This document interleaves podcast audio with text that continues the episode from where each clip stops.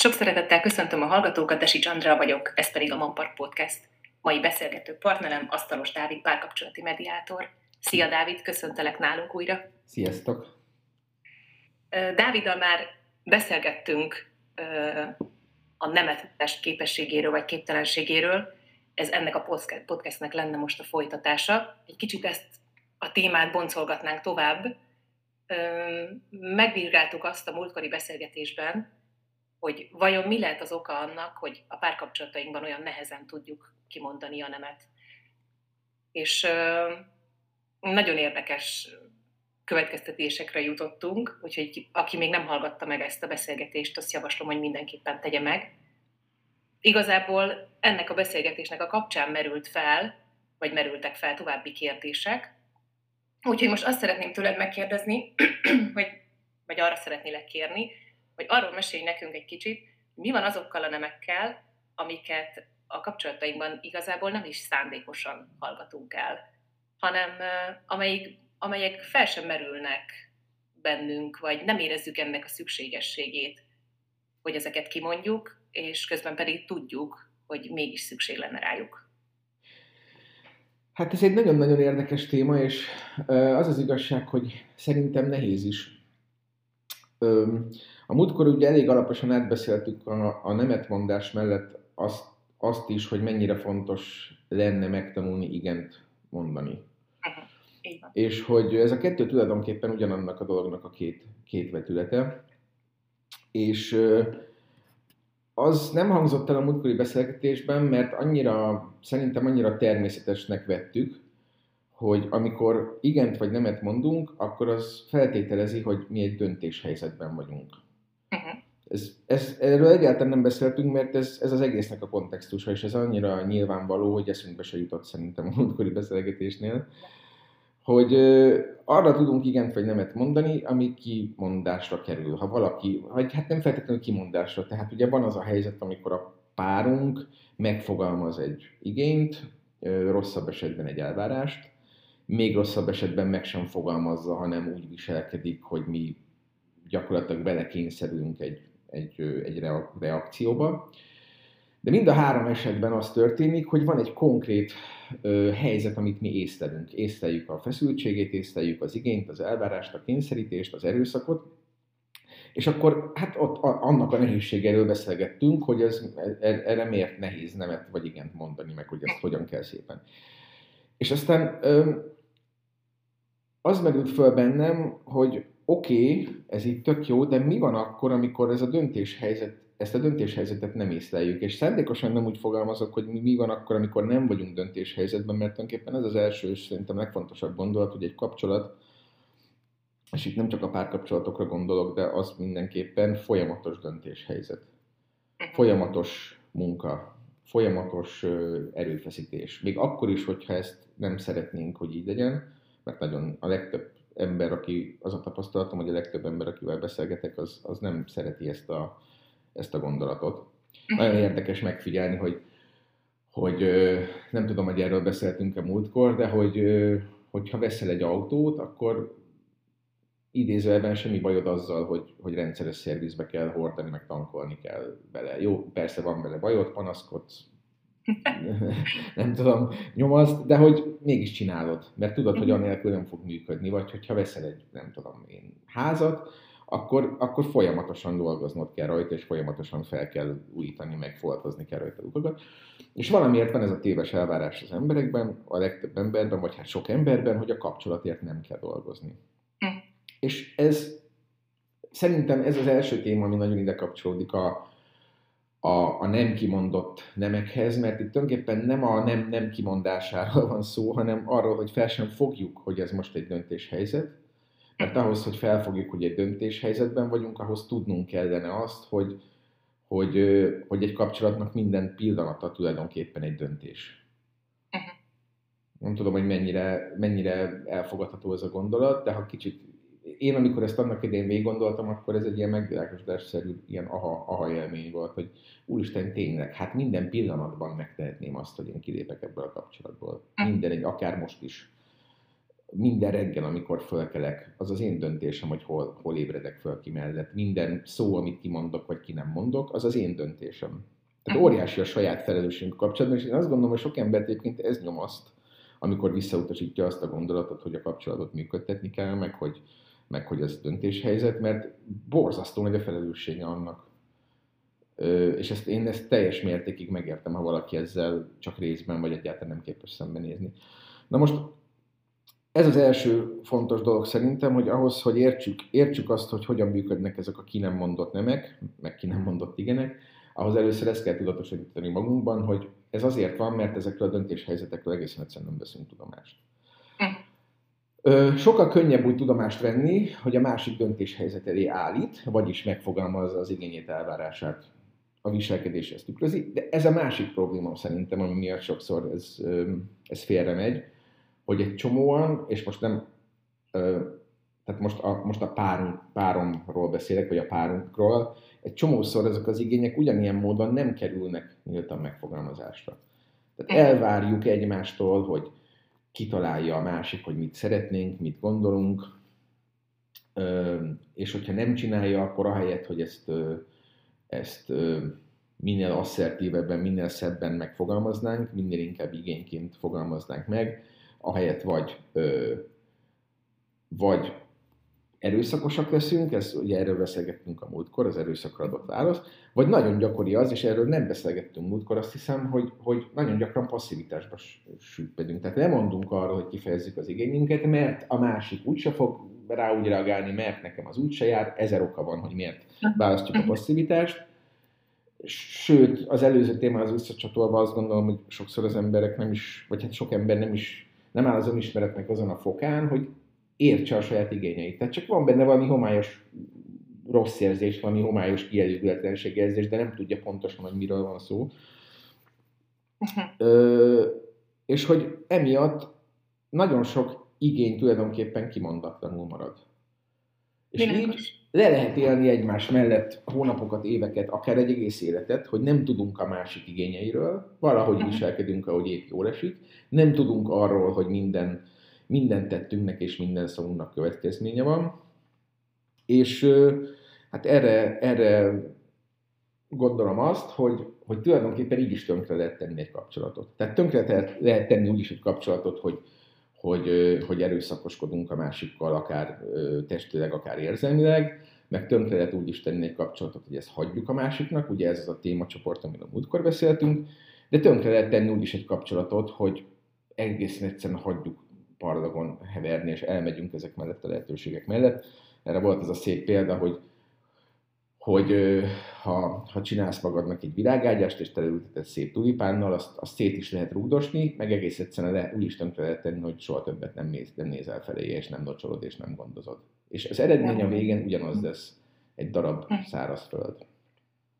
Szóval azt mondod, hogy gyakorlatilag azzal, hogyha konkrétan megfogalmazzuk a saját igényeinket, nem követelésként, hanem kérésként, akkor azzal segítjük a párkapcsolat épülését, meg segítséget nyújtunk a másiknak, mert akkor számára ugye egyértelművé válik, hogy mik nálunk azok a hiányok, vagy azok az űrök, amiket ugye be kellene tölteni, vagy ahol mondjuk mi nehézségekkel küzdünk. Igen, ö, igen és nem leginkább igen.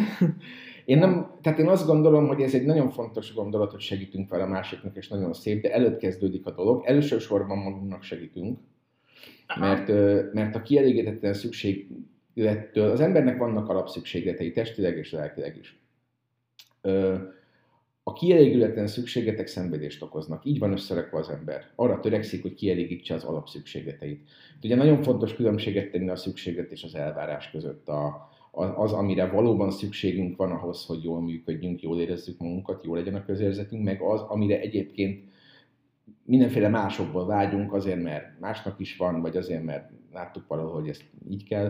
Tehát ezt az angol nyelven szépen a needs és a wants között szokták ezt, ezt a, a, szokták különbséget tenni, magyarul ez talán az igény és az elvárás kifejezésekkel fordítható jól.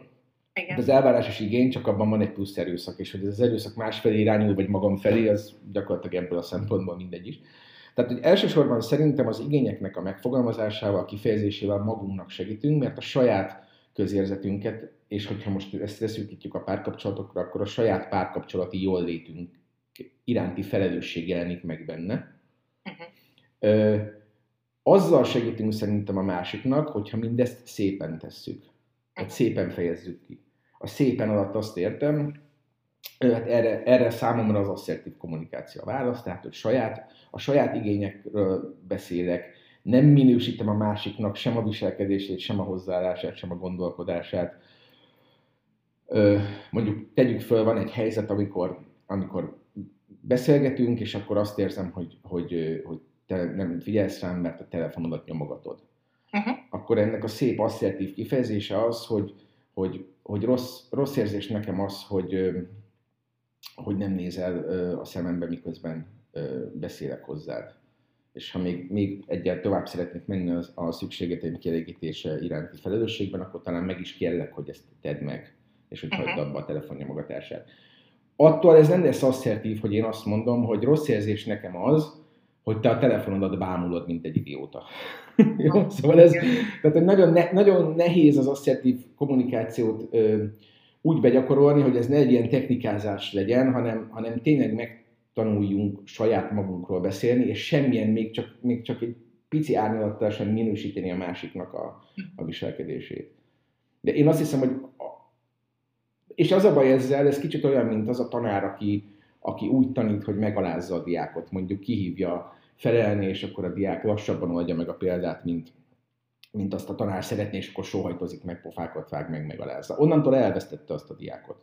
Hm. Tehát bizonyos szempontból mindannyiunknak, ha, ha, ha nem csak annyit szeretnénk elérni, hogy kifejezzük a szükségeteinket, hanem, hanem maximalizálni szeretnénk annak az esélyt, hogy ezek ki is legyenek elégítve a másik által, akkor a legjobb, amit tehetünk, hogy egy picit tanárrá válunk valóban. Nem tudom, nem ezt a kifejezést használtad, de valami, valami ilyesmit mondtál a kérdésfeltevésben. Tehát megtanítjuk a másiknak, hogy én hogy működöm.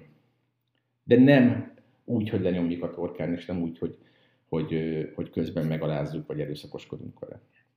Hát és ráadásul az biztos, hogy ellenállást is szül, mert a legszerényebb és jámborabb emberből is, ugye, hogyha direkt kritikával illetik, az biztos, hogy ellenállás szül. Tehát az a gyerekeknél is, meg a felnőtteknél is a legnehezebb útja, hogy a, a mi saját kívánságainkat azt hát érvényre juttassuk. Uh, igen, e, ez, ezzel is erre is azt mondom, hogy igen és nem, mert valóban szerint én is hiszek ebben, hogy ez a legszeri, legjámbarabb emberben is ennél lesz szül, de ugye a múltkori beszélgetésünk arról is szólt, hogy ezt nem biztos, hogy én ki tudom fejezni, vagy nem biztos egyáltalán, hogy fölismerem, hogy bennem az ellenállás szül. Tehát például a nagyon a gyerekkorban érzelmileg traumatizált embereknél nagyon gyakori, hogy olyan párkapcsolatban élnek, ahol, ahol kifejezetten bántva vannak, és lehet, hogy ezt föl sem ismerik, csak amikor elkezdenek önismeretbe, meg terápiára járni, az hosszú évek nagyon fájdalmas munkája fölismerni, hogy úristen engem a másik tulajdonképpen bánt, és a gyerekkori traumáimat termeli újra, és ezt akkor rendszerint, vagy hát sok esetben már annyira benne vannak a kapcsolatban, érzelmileg, anyagilag, mindenhogyan gyerekek vannak, és nagyon nehéz onnan kilépni. Erről beszélgettünk a múltkor. Igen. Igaziból a, a, a mostani téma, tehát a kimondatlan nemek, amivel tönkretettél egy kapcsolatot, az ez, ez elé megy egy picit olyan értelemben, hogy, hogy, hogy mi van akkor, amikor nem fejezzük ki a szükségeteinket. Amikor a másik fel se fogja, hogy nekünk valamire szükségünk van. És ennek ugye nagyon sok, sok ö, oka lehet. Az egyik, az egyik ok szerintem az, hogy, hogy sok ember, hogy fogalmazzak, a konfliktus fogalma az sok ember fejében ö, ö, azt jelenti, hogy a konfliktus akkor van, amikor nézeteltérés van, vagy amikor vita van. Ugye? Ezt erősíts meg, hogy, Ez hogy, hogy, hogy ezt sokan így gondolják. Én, én egy picit, sőt, ennél jóval általánosabb ö, ö, módon gondolkodom a konfliktusról. Én azt gondolom, hogy a világ az tényekből áll, ö, és ezek a tények bekerülnek a mi elménkbe, a mi agyunkba, a mi gondolkodásunkba, átszűrődnek a saját érzéseinken, gondolkodásainkon, neveltetésünkön, kultúránkon, és ott bent valahol jelentéssé válnak az agyunkban. Nagyon jó példa erre mondjuk megnézni azt, hogy egy-egy, egy-egy dal, ami semmi más, mint a, a levegőben keltett uh, hullámmozgás, az mit tud jelenteni embereknek, meg generációknak, meg, meg családoknak, mm. meg pároknak. Uh, és ennek a mintáján tovább indul, nagyjából ez mindenre kijön. Tehát az, hogy körbevesznek minket mérhető objektív tények, van egy mérhető objektív való, valóság, bár sokan ezt is megkérdőlezik, de ez már nagyon messzire vezetne ez a beszélgetés, az attól még ö, alap, hogy mindenkinek ezek a tények mást jelentenek. És ö, én azt is konfliktusnak hívom már, hogy, hogy ez, a két, ez a két fajta valóságérzékelés ö, kapcsolatba kerül egymással. Tehát két embernek a beszélgetése, ez a beszélgetés, amit mi most folytatunk, ez sem, mi most nem ugyanazt a beszélgetést folytatjuk. Tehát a te fejedben is keletkezik valami azoknak a mentén, amit mondok, meg az én fejemben is valami, és már ez is konfliktus. Mi most itt nagyon szépen asszertíven a, a, az egyelő kommunikáció vagy hát egy, egy, egy podcast interjúnak a kommunikációs szabályai mentén ezt a, ezt a konfliktus szépen kezeljük, és nem is érezzük, nem kell feszültséget. Uh-huh. De ettől még ott van bennünk az, hogy nagyon nehéz lenne ö, azt tudományosan kimutatni, hogy, hogy mi pontosan ugyanazt értjük az egyes szavak alatt, amit kimondunk. Na most ez, ez a gondolat, ez oda vezet, hogy sok ember fejében a, a hétköznapi helyzetek nem válnak konfliktussá, ezért nem is feltétlenül tartja fontosnak kezelni őket. És ez egyébként így van jól, mert baromi fárasztó az, hogyha minden alkalommal mindig fölmérjük azt, hogy most a másik ezt gondolja pontos. Ke- kell, hogy legyen egy pár között egyetértés bizonyos dolgokban. De én azt hiszem, hogy az egyik gyökere ezeknek a kimondatlan nemeknek, hogy időnként föl sem merül, hogy a másik teljesen másképp gondolkodik, vagy érez egy adott helyzetben. És ez, ez azért is, főleg a hosszú távú kapcsolatokban, ahogy az, a felek változnak és fejlődnek, és ha nem beszélgetnek, és nem fejezik ki a saját gondolataikat, megérzéseiket egymásnak, nem mondják el egymásnak rendszeresen, hogy hogy érzik magukat, hogy mit gondolnak, nem feltétlenül egymásról vagy a kettő közötti helyzettől a világnak bármelyik dolgáról, akkor ezek ugye így megkövesednek, és hát én megszoktam, hogy, hogy a, a feleségem vagy a férjem X módon gondolkodik, és nem számolok azzal, hogy, hogy megváltozik mondjuk 5-10 év alatt. Uh-huh. És, és ez egy csomó olyan helyzetet szül, amikor egészen egyszerűen félreértjük egymást, vagy elkommunikálunk egymás mellett, és ennek igenis szerintem az a jó megoldása, hogyha egy pártagjai folyamatosan beszélgetnek, folyamatosan reflektálnak a világra, egymásra, magukra. Most ezzel kapcsolatban bennem az a kérdés merül fel, hogy mi van azzal a párral, akik mondjuk 10-20 éve így élnek, uh-huh. és az egyik félben felmerül az igény, mert valamiért megvilágosodott, bármi miatt, külső uh-huh. hatásra, hogy ő szeretne ezen változtatni, hogyan tud ennek nekifogni. Tehát nyilván ezt az egészet így a párunkra hirtelen nem lehet ráönteni, tehát nem ébredhetünk az egyik nap teljes más, teljesen más emberként, és lehetnek teljesen más elvárásaink, miközben eddig szépen éldegéltünk egymás mellett, és hát gyakorlatilag ilyen igényeket nem támasztottunk a párunk felé, de hogyha mégis azt szeretnénk, hogy ez a párkapcsolat fejlődjön, egy magasabb szintre lépjen, és érezzük, hogy itt hát azért hiányosságok vannak, akkor hogyan tud belefogni egy ilyen nagy lépésbe a pár? Hát ez, amit most mondasz, ez egy baromi jó kérdés, és azért baromi jó kérdés, mert egy óriási problémára világít rá. A, a hosszú távú párkapcsolatoknak egy nagyon nagy problémájára, amikor a párnak a tagja, ugye a párnak a tagjai különböző irányba fejlődnek. Az előbb hm. azt mondtam, hogy a, hogy a, az anyagi tényszerű valóság az folyamatosan ö, saját jelentésként él az agyunkban, és hogy az nagyon-nagyon hasznos, hogyha egy pár tagjai folyamatosan reflektálnak a világra, önmagukra és egymásra, leginkább beszélgetéseken keresztül, de ennek még ezer módja van, majd erről is beszélgethetünk egy későbbi alkalommal, mert szerintem ez is nagyon fontos téma. Na most ez, amit mondasz, ez akkor, akkor kockázat, akkor veszély, amikor ez a folyamat mondjuk sokáig úgy, úgy működik a pár, hogy nem tartja fontosnak ezt, hogy beavassa a másikat a saját valóságában, élnek együtt, el vannak, van egy csomó munka, mindenkinek van karriere, a háztartás, gyerekek, autó, stb. És nem nagyon marad idő beszélgetésre, nem is tartják fontosnak, mert olyan szépen működnek, jól választottak, hatékonyan tudnak együtt működni. És akkor az egyik tag egy idő után elkezd foglalkozni önismerettel, bármi késztetheti az embert arra, hogy önismeretbe menjen, nem kell ahhoz feltétlenül problémáknak jelentkezni, tehát elég, hogy bekövetkezik egy olyan életesemény, ami, ami nagy hatással van rá, és akkor ez Sőt, hát még azt is, hogy mit nevezünk önismeretnek, az is egy, az is egy jó bonyolult dolog, mert én, én gyakorlatilag mindent önismeretnek hívok, vagy önismereti jellegű tevékenységnek, aminek a mentén kicsit többet tudunk meg önmagunkról, vagy jobban rálátunk erre, hogy tulajdonképpen milyen jelentések is vannak a mi agyunkban a világ, a, a, a, a világ inputja, azok milyen jelentést generálnak. Na most, hogyha ez egyoldalú, és ez, ezzel a, a párnak csak az egyik tagja foglalkozik, akkor nagyon könnyen előállhat az a helyzet, hogy benne megjelenik ez az igény, ezt ki is fejezi akár a másiknak, mert mellette még mondjuk asszertív kommunikációs tréningre is járt, és a másik erre úgy reagál, hogy hagyjál már, mi bajod, hagyjál már békén ezzel, mi bajod van, ez most hogy jött, hogy jött elő 20 év után, hogy, hogy ilyenek, ilyen vágyaid vannak, hogy beszélgessünk, vagy hogy, vagy hogy nem mondjak ki bizonyos szavakat, mert téged ez zavar. Ö, hogy tud neki fogni? Hát na ez, ez, az, erre nem nagyon tudok mondani egy általános érvényű szabályt, tehát ez nyilván minden esetben más.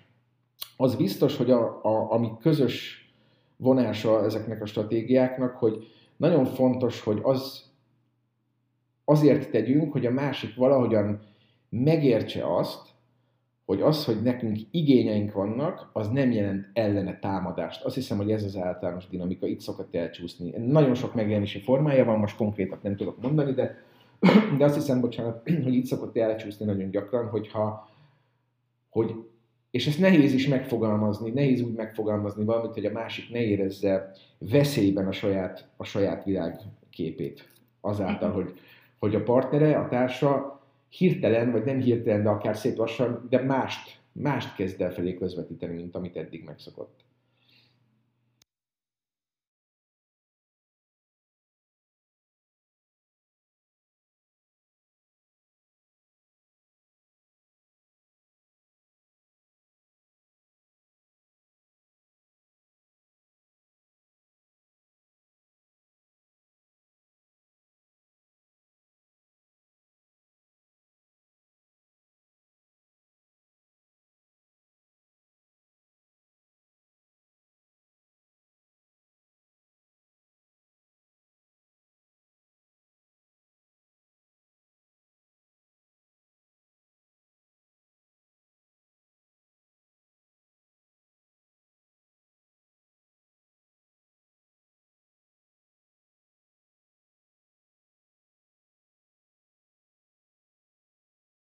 Ugye az életben maradáshoz egy nagyon fontos túlélési ö, tényező az, hogy azt érezzük, hogy, hogy, hogy uraljuk a, a világot, meg a körülményeket.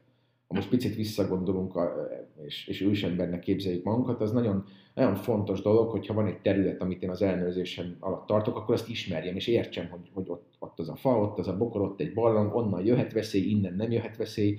És nagyon sok embernek az, hogyha valaki másképp látja a helyzetet, tehát mondjuk azt mondja, hogy ez a fa nem is ott van, hanem, hanem ott nem is fa van, hanem egy, egy, egy tigris, az benne veszélyhelyzetet szül. Ja, most nem akarok túl absztrakt módon fogalmazni, tehát arról beszélek, amikor, amikor, amikor egy párnak a tagjai nem ugyanazt gondolják, meg nem ugyanazt érzik adott helyzetben, és ugye a kérdésed arra vonatkozott, hogy mi van olyankor, amikor ez, ez a sok ö,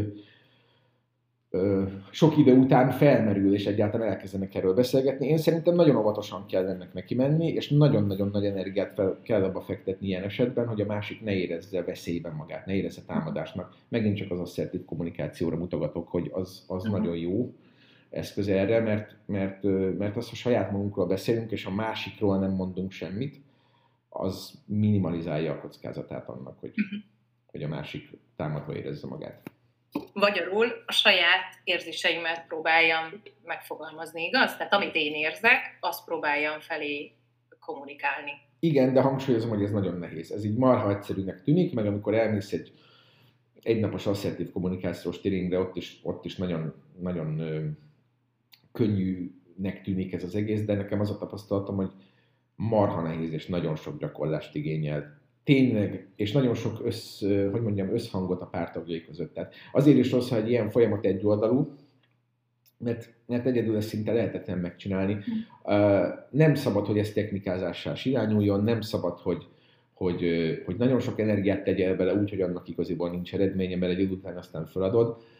Én azt gondolom, hogy egy, egy olyan párnak, aki, akik hosszú távra terveznek, és hosszú távon szeretnének együtt maradni, muszáj ö, vagy folyamatosan, vagy időről időre egyeztetni a, a, a, azt, ahogyan ők megélik a valóságot, amit gondolnak, amit éreznek. És ebben muszáj energiát tenni, és természetesen ennek az elsődleges eszköz a kommunikáció, abba is muszáj tudatos energiát tenni. Egyetlen gondolat erejéig még hadd menjek ide-vissza, hogy mit gondolsz, hogy miért olyan nehéz ezeket az igényeinket megfogalmazni? Mert amúgy olyan, az ember az a fajta, aki azt mondja, hogy én ilyes vagyok, én fázok, én szomjas vagyok, én fáradt vagyok, tehát hogy ezeket a, ezeket a fajta érzéseinket a világ legtermészetesebb módján mindenfelé kikommunikáljuk, sőt, sokszor még fel is nagyítjuk őket, és nem tudom, a világ tragédiájaként tudjuk beállítani az éppen adott helyzetben. Mégis azt mondjuk, hogy a párkapcsolatainkban az igényeinket ennyire borzasztóan nehéz kifejezni. Hogy miért van ez? Fú, hát ez, ez is egy nagyon-nagyon fontos és nagyon lényegi kérdés, és, és nagyon messzire vezet.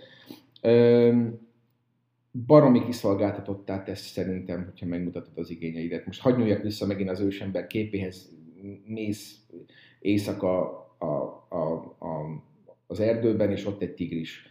Na most magyarázd el neki, hogy te csak túlélni szeretnél, te csak élelemre vágysz, te csak biztonságra vágysz, te csak, te csak melegre vágysz nem fogja őt érdekelni, az fog érdekelni, hogy átharapja a torkodat. És ha érzi rajtad, hogy gyenge vagy, ha érzi rajtad, hogy kiszolgáltatod magad neki, akkor meg is fogja tenni. Na most azért marha nehéz szerintem ez, amit kérdeztél, nagyon, és azért nagyon jó kérdés és nagyon bonyolult téma, mert egy alap. Ha azt mondjuk, hogy a szükségetek kielégítése alap szintű fontosságú az embernek, akkor a szükségetek kifejezése vagy ki nem fejezése ennek a nehézsége is egy alapszintű probléma a párkapcsolatokban egy olyan, aminek nem feltétlenül érezzük a hétköznapi megjelenését, nem feltétlenül vagyunk tudatában, csak hogy visszautaljak arról, amiről beszélek, viszont alapszintű probléma. Nagyon-nagyon félelmetes dolog odállni a másik ember elé, levetve minden színjátékot, minden ruhát, és azt mondani, hogy itt vagyok a szükségeteimmel, segíts kielégíteni. Sok embernél jellem, szerintem sok emberre jellemző az, hogy a, a. Nincs tisztában a szükségleteivel. B. Aki tisztában van, az nagyon sokszor mástól várja a, a, a szükségleteinek a kielégítését, mert nem elég érett, nem elég felnőtt. Azt szoktam erre mondani, hogy az egyik legnehezebb része szerintem a felnőtt életnek eldönteni, hogy miért, mikor és mennyi felelősséget vállaljunk. Én nagyon hasznosnak tartom azokat, a, azokat az olvasmányokat, gyakorlatokat, élethelyzeteket, és itt például hadd utaljak vissza mondjuk a Covid helyzetre, borzalmas és brutális helyzet volt, bizonyos szempontból voltak áldásai is, mert ráirányította az emberek figyelmét arra, hogy figyelj, van olyan helyzet, amikor egyedül vagy, és magadnak kell gondoskodni a szükségetét kielégítéséről. Nem, nem működnek azok a módok, amik korábban. Nem engedheted meg magadnak azt a luxust, hogy, hogy, hogy más megcsinálja, meg, más megcsinálja azt a melót, amit neked kell. Mm. És és szerintem itt is, itt is van egy csomó probléma, hogy, hogy nagyon sokszor a másiktól várjuk a, azokat a, a szükségleteinknek a, azoknak a szükségleteinknek a kielégítését, amit mi magunk is meg tudnánk csinálni, és már ez szül egy olyan elcsúszást, aminek a mentén aztán a kommunikáció félre tud menni. A C, vagy a harmadik helyzet pedig az, hogy, hogy sajnos nagyon sokszor nagyon könnyű visszaélni azokkal az emberekkel, akik gyengének mutatják magukat. Már pedig a szükségeteknek a kimondása az igenis gyengeség, hiszen azt mondom, hogy valami hiányzik. Ugye vannak azok a szükségetek, amik teljesen normális, amiket nem tud más megadni. A kapcsolódás ez egy alapvető emberi szükséget egyébként. És kapcsolódni nem lehet egyedül. Ahhoz mindenképpen kell egy társ. És, és van még a többi szükségetnek is olyan része, ami, amit, amit csak máson keresztül tudsz elérni, és rohadt félelmetes ezt megmutatni valakinek, mert bármikor tigrissé változhat. Ezért fontos nagyon szerintem a szeretet, meg a szolidaritás, meg, a, meg az asszertivitásnak a másik része is, hogy, hogy, hogy nagyon vigyázni kell a másikra egy párkapcsolatban, és ezért fontos szerintem mindenki számára az, amiről szintén szerintem nagyon kevés szó esik manapság, az az ellenálló képesség. Tehát, hogy igenis tudjunk, meg tudjunk birkózni az érzelmeinkkel, a negatívakkal is, azzal is, ha valakire haragszunk, azzal is, ha valaki visszaél velünk azzal is, ha valaki valaki erőszakos, tudjunk vele, vagy, vagy egyszerűen csak azzal, hogy másképp látja a világot. Uh-huh. Hát elég felmenni egy, egy, egy Facebook oldalra, ahol, ahol kommentháború folyik, és látjuk, hogy milyen indulatokat tud szülni az, hogy más-másképp gondolkodik. Igen. És ahelyett, hogy az emberek megtanulnának, vagy egy sok ember megtanulna ö, megbirkózni az érzéseivel, ezt leveri valaki máson. A párkapcsolatban ennek, ennek ö, marha jó közeget ad hozzá, mert például senki se látja. Tehát lehet otthon csinálni ezt a dolgot. Na most ezek miatt szerintem, és még van, biztos, hogy van ok, amint mondtam, szerintem messzire vezet ez a, ez a kérdés, de szerintem nagyon, nagyon felnőttnek és nagyon éretnek kell lenni ahhoz, hogy megtanuld úgy kifejezni a szükségeteidet, hogy meg tud magad védeni akkor is, hogyha ha arra egy nem a válasz.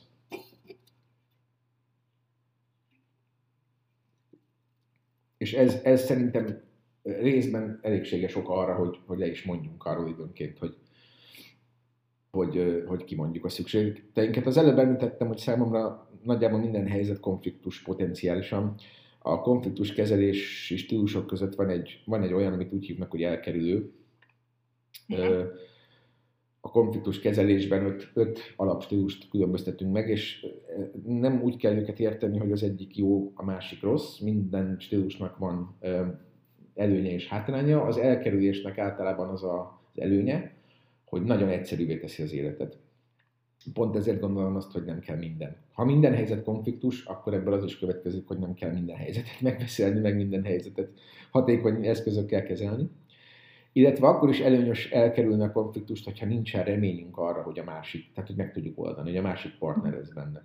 Na most ilyen, ez az az eset, amiről beszéltünk az előbb, hogy, hogy időnként jobb, hatékonyabb azt választani, hogy nem mutatom meg a szükségetemet, mert tudom, hogy a másik azt fogja rá mondani, hogy nem. Uh-huh.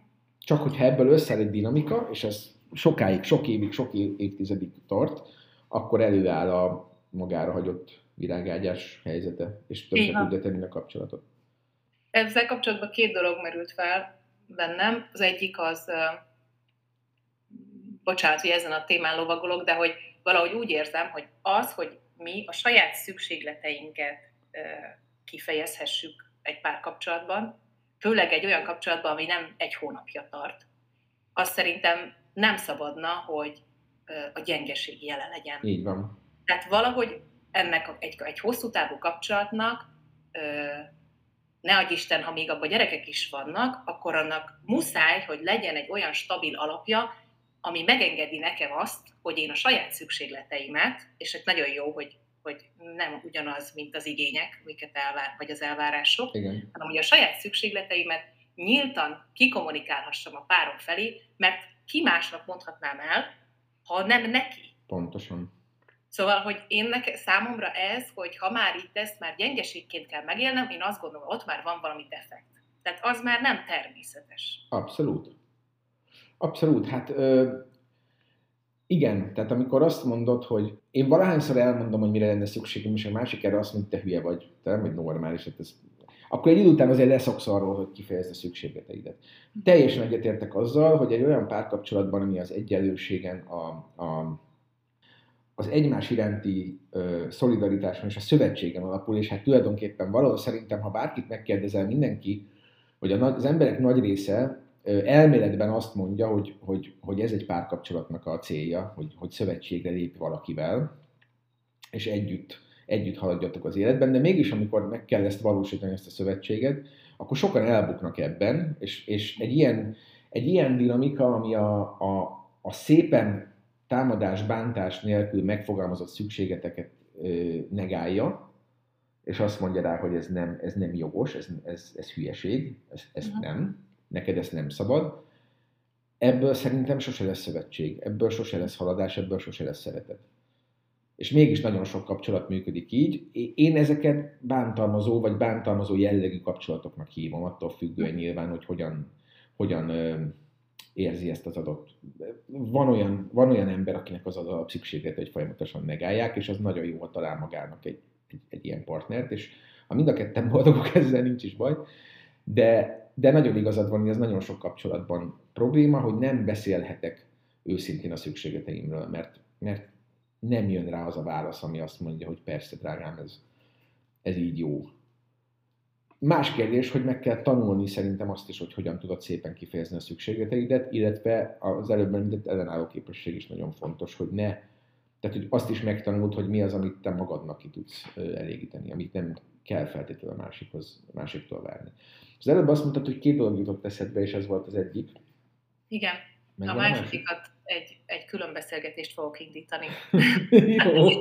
Mert már annyira messzire visz, hogy szerintem ezt most lezárjuk itt. Jó. Így is nagyon-nagyon sok elgondolkodtatni valót adtál nekünk, úgyhogy nagyon köszönöm ezt a mai beszélgetést. Ha bármi ezzel kapcsolatban még benned ragadt, akkor nyugodtan mond, és, és hát várom a további beszélgetéseinket. Hát köszönöm szépen, nagyon sok minden bennem ragadt, úgyhogy ezért inkább most nem mondok semmit, hanem én is reménykedem abban, hogy folytatjuk legközelebb, és tovább tudjuk ezeket a gondolatokat vinni. Köszönöm szépen. Én köszönöm, Dávid. Sziasztok!